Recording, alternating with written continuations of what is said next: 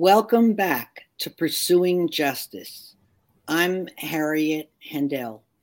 Before we begin, I encourage you, my listeners, to listen to the last two podcasts where I had a conversation with Doctor Saul Kassin about his new book, Duped, which centers around the topic of false confessions. On the evening of September the third, nineteen ninety, a crime took place on a New York City subway platform, resulting in the death of twenty-two-year-old Brian Watkins in town from Utah to see the U S Open.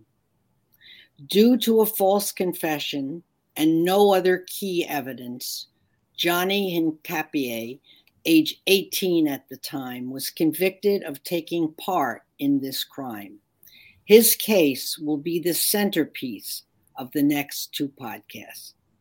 Now, with us today are Johnny Hincapie, who was exonerated in two thousand fifteen, subsequently awarded eighteen million dollars by the city and state of New York.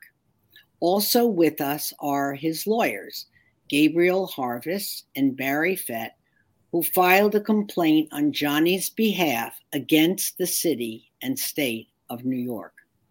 Mister Harvis and Miz Fett co-chair the Civil Rights Division at their law firm, a law firm that I don't know how to pronounce, so I'm going to ask Barry to do that for me. What is the yes. law firm? No problem. We're at the law firm of Eleftherakis, Eleftherakis and Panic. All right. Very good. Thank you for that. Both specialize in high-profile cases of wrongful conviction, and welcome to you all. Thank you. All right. So let's begin. Um, I'm going to uh, start with Gabe. Uh, this is a complex case. Let's begin, if you would, by sketching a picture of Johnny thirty-three years ago. Sure. So uh, Johnny was, uh, at the time of these events, he was just a little bit over his eighteenth birthday. It was about three months after his eighteenth birthday, and Johnny was still in the process of completing high school. He is, um, he was and is, you know, a really wonderful, uh, kind and charismatic person, as I'm sure we'll get a chance to hear about on the podcast. And, you know, he was known to be someone who loved to dance, someone who uh, was very friendly and outgoing, and uh, someone who would never be involved in any kind of trouble. And he was raised in a very devout household by, you know, a religious family. It was him and his younger brother, Alex, were the two kids in the family. And Johnny was hoping, you know, he had a lot of professional aspirations. He he wanted to be a dancer uh, and and do other things, you know, in the entertainment field. And he was the kind of person who was raised to really trust law enforcement and to believe that, you know, the police were there to help him and that they would always do the right thing. And, you know, the the, the context of the case is very important because this case came uh, just about eighteen months after the first convictions in the Central Park Jogger case involving the group of young men now known as the Exonerated Five. And so it was a time of a lot of racial and political strife in the city. Uh, the family that was the victims in the case uh, was a white family of, tour- of tourists from Utah. And as you said, they were in town to see the U S Open tennis tournament, which was very important because the mayor at the time was David Dinkins, who was a huge tennis fan. And so the, the racial and political dimensions uh, of a white family in town to see the U S Open getting attacked on a midtown subway platform were extremely severe. And they set in motion a very uh, serious police effort to hunt down the perpetrators of the crime. And another important thing to keep in mind is that Bill Bratton, who would go on to serve two terms as the police commissioner of New York, was at that time the head of the New York City Transit Police, which was a separate unit back then from the N Y P D. And so Bill Bratton has described uh, this crime as basically being a tipping point for the city of New York. Uh, after Brian Watkins was killed, The uh, then the governor, um, Mario Cuomo, contacted David Dinkins and basically told him, tell me what you need in terms of resources uh, in order to uh, put more police officers on the streets, and you can kind of draw a straight line from the crime that Johnny was convicted of to um, a decrease in crime that has persisted to this day. I mean, just to give you a sense uh, of what it was like, there were over two thousand two hundred homicides in New York City in the year that this happened in nineteen ninety. And last year, there were something like three hundred fifty. And so it's really hard to even imagine uh, what it was like back then when people actually feared uh, murders, uh, you know, being a regular part of life on the subway. And so, you know, the, the, there's no way to think about what happened to Johnny without thinking about both his background as someone who trusted law enforcement and the political moment in which, you know, the the sort of uh, combustible moment in which the crime took place. And I'm um, just wondering, uh, Johnny had no uh, experience or exposure to uh, any uh, of police in his background, right? Yeah, thank you. Uh, yeah, Johnny had never even received so much as a parking ticket in his life. So when he, you know, he always, he'd never been inside of a police precinct. So for him, you know, the police were a group of people that you turned to when you needed help, and certainly nothing to be afraid of. That they could be trusted. Yeah, exactly. And that, and that, you know, that, that they were people that you could turn to when you needed help. Right. Okay. So I, I think that is pretty fair uh, picture there. And now um, I'm going to ask Johnny, if, would you be able to add anything to what Gabe has just shared? And as you look back now from a long perspective, can you share any thoughts you have about false confessions and interrog- interrogations that are not recorded? So let's take the first part. Is there anything you would add to what um, Gabriel has said? Uh, hello, everyone. I, I think uh, Gabriel uh, really gave uh, a good, concise, or more of a lengthy extension version of exactly what took place in my life uh, when I was wrongfully convicted back then. The only thing that I would probably add to what he would say is that because of the high crime rate uh, that existed back in nineteen ninety, um, everyone uh, really accepted uh, uh, uh, videotape confessions for what they were. Uh, there was no real evidence to determine if it was a false confession.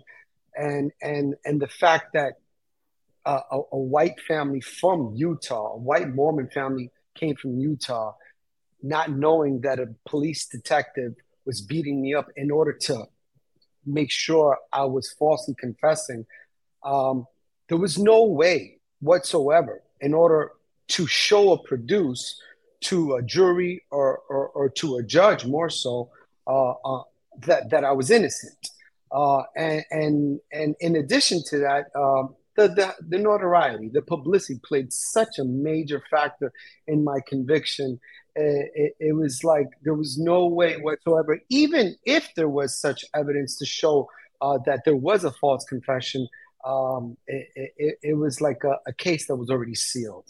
Mm. Uh, in, in regards to false confessions, um, it's it's it's a necessity. It's mandatory that Um, There, there be placed videotape cameras all over the police precincts throughout the United States. But I think that um, in some way, it's kind of a fiasco for those states that have approved uh, police cameras, I mean, cameras in, in police stations, because they've only been approved inside the interrogation rooms. So it's easy for a detective to take someone else in another room mm-hmm. and still do what he did to like, what he did to me, and then bring him back to the room in order to, for him uh, to, to make a false confession. So how do we fix something like that if they're not going to put uh, cameras in every room throughout police station? Um, my suggestion to, to really uh, aid and help with the situation is what, ha- what we have seen throughout the years with false confessions or through D N A or anything else when it comes to wrongful convic- conv- uh, convictions, and that is education. Judges back then weren't really educated on the fact of false confessions. Uh, I think there's a lot of complacency when it comes to uh, uh, uh, uh, uh, ju- certain judges sitting in uh, Supreme Courts. Um, they're used to uh, just listening and hearing certain type of cases and seeing the norm of certain convictions.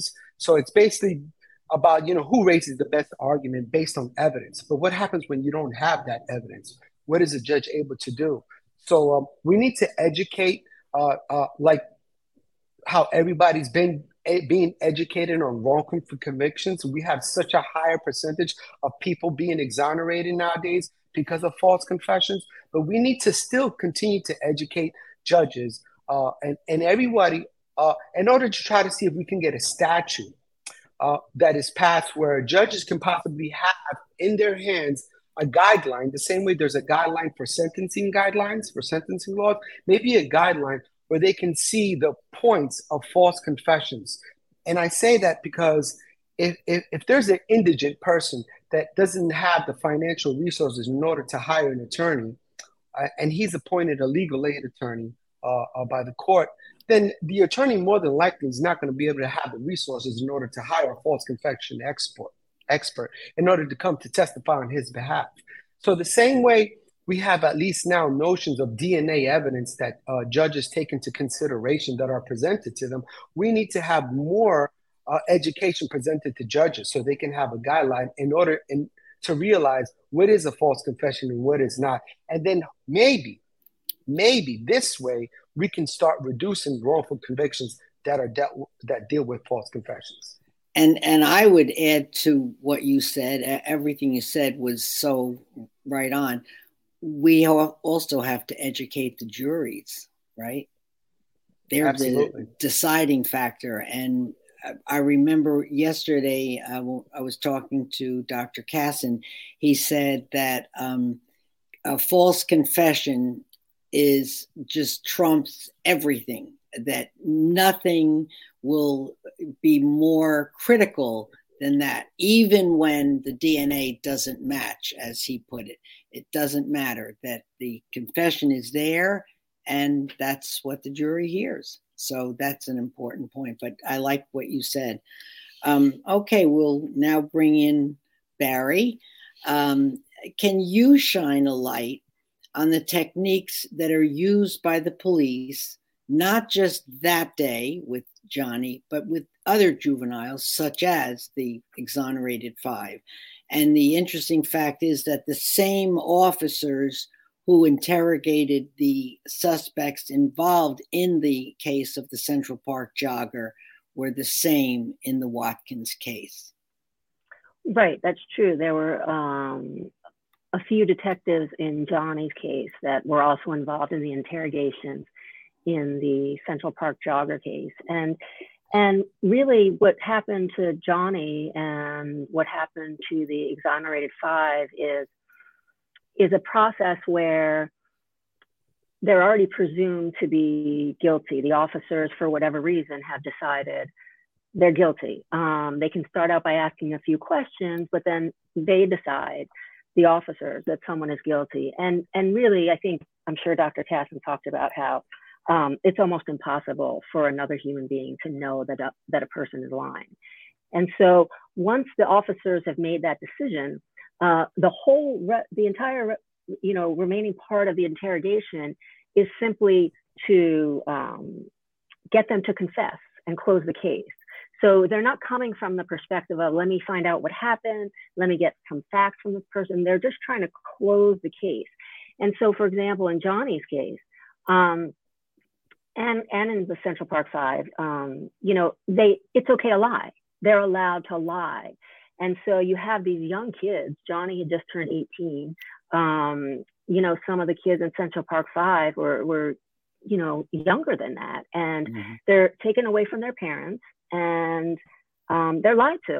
And they're lied to not just in terms of, oh, your friend down the hall already said you did it, so why don't you just, you know, make it easy on yourself.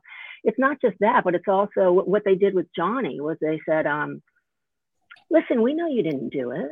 You know, we know that you didn't stab him, um, but just tell us that you, you know, you knew it was going to happen. You would talk to your friends and you knew that.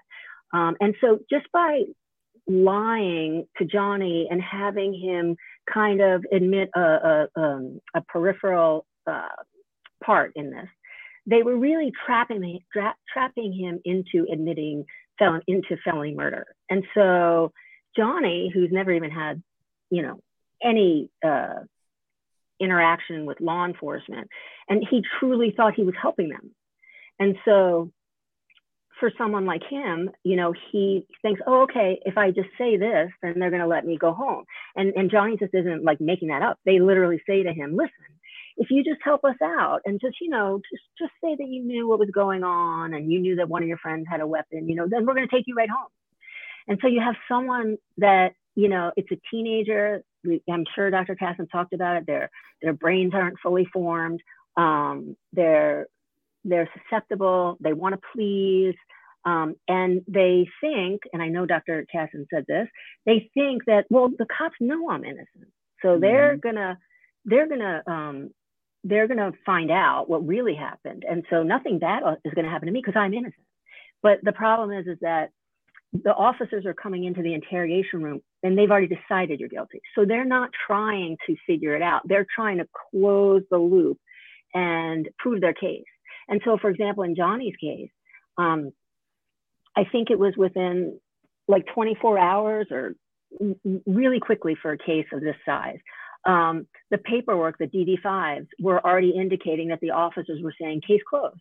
Hmm. They had already just closed this case in, in I don't twenty-four, thirty-six hours. And so that's, that's really the problem. And, and of course, back then, these interrogations were not uh, videotaped. So these officers could actually physically harm Johnny. They could lie to him. Um, they could write the statement for him and tell him just to sign at the end. And we, nobody gets to see that. But the confession is videotaped. So all a jury sees is that last step. And I know Doctor Kassin has said this also, you know, juries, um, it's easier for most people to, to understand why someone would commit suicide. It's easier for someone to, to um, identify with that versus falsely confessing. Most people, why would you ever do that? If you didn't do it, why would you ever do it? So forgive me for going on and on, but uh, yeah, so that, that those were some of the techniques that we use with Johnny and in some of these cases. It's the pathway, I think, Barry, what you're saying, that leads to that false confession that's kind of out of view, hidden. And yes. So they, people see, the jury in particular, uh, they see that final step, the confession, and they they have no knowledge of what preceded it, which is, is so dangerous, um, especially for kids. And and if I might add, I'm sorry, just one more thing. Please. In Johnny's case, so they interrogate him, you know, they, they physically, they put his hands on him, they pull his hair out, um, they make him sign this. And then the officers that actually just interrogated him go into the room with the D A. And um, for Johnny's confession, they're sitting behind the D A staring at Johnny. Mm. So the level of intimidation and fear is just off the charts in that situation. And it, it certainly must be terrifying to an adult what possibly could go through the head of a fourteen, fifteen-year-old, sixteen, seventeen, you know, any any of yeah. those. Um, all right, so we'll go back to Gabe. And my question to you is, why was this particular case such a high-profile case? Why all the press? And you did speak to the crime rates in the city at the time, but I still want to know, Why why did this case stand out? Well, so, you know, it was, as I said, I mean, it's, this is happening in the shadow of the Jogger case. So it's it's really hard sitting here in twenty twenty-three to put yourself back to what the city was like in nineteen ninety. But it was absolutely at the height of, you know, racial tension around the Central Park Five. And this and the Central Park Five stood for something very different at that time. I mean, we were just, you know, months after Donald Trump had taken out, you know, a full page ad in the, the, the newspaper demanding the execution of the suspects in the Central Park Five case. And, and at that time, you know, there was a very clear sentiment uh, that was in favor of the police, in favor of a heavy-handed law enforcement response to what was seen as out of control Uh, groups of youths committing uh, this violence. It, it led to a feeling of anarchy and a lack of safety for the residents of the city that was simply inconceivable for a politician and the leaders of the city to deal with. And so when this happened, it was immediately apparent, and Bill Bratton has said that it was immediately apparent that they needed to go out and not just get one or two of them, but these are his words, but get every single one of them. Mm-hmm. And so the story of Johnny's case is really the story of that in action, because the police had evidence in their possession before Johnny was even arrested of one of the young men who was an admitted participant in the crime, who during his own videotaped confession, which preceded Johnny even being arrested, he said more than once, he was insistent when he was talking to the district attorney that Johnny had left the scene before the crime was committed. He said that repeatedly. And so, you know, and this was, and everything he had said had the ring of truth, and it was very credible. And so the police had that and, and evidence to show that Johnny was not involved. They had absolutely nothing to suggest that he was involved. And yet before they even started to look for him, they had already concluded that he was not only involved, but he was guilty of murder. They then uh, are able to, what happens is they start pumping all these kids for information, and they have these very aggressive interrogation sessions, and Johnny was the last person brought into the precinct.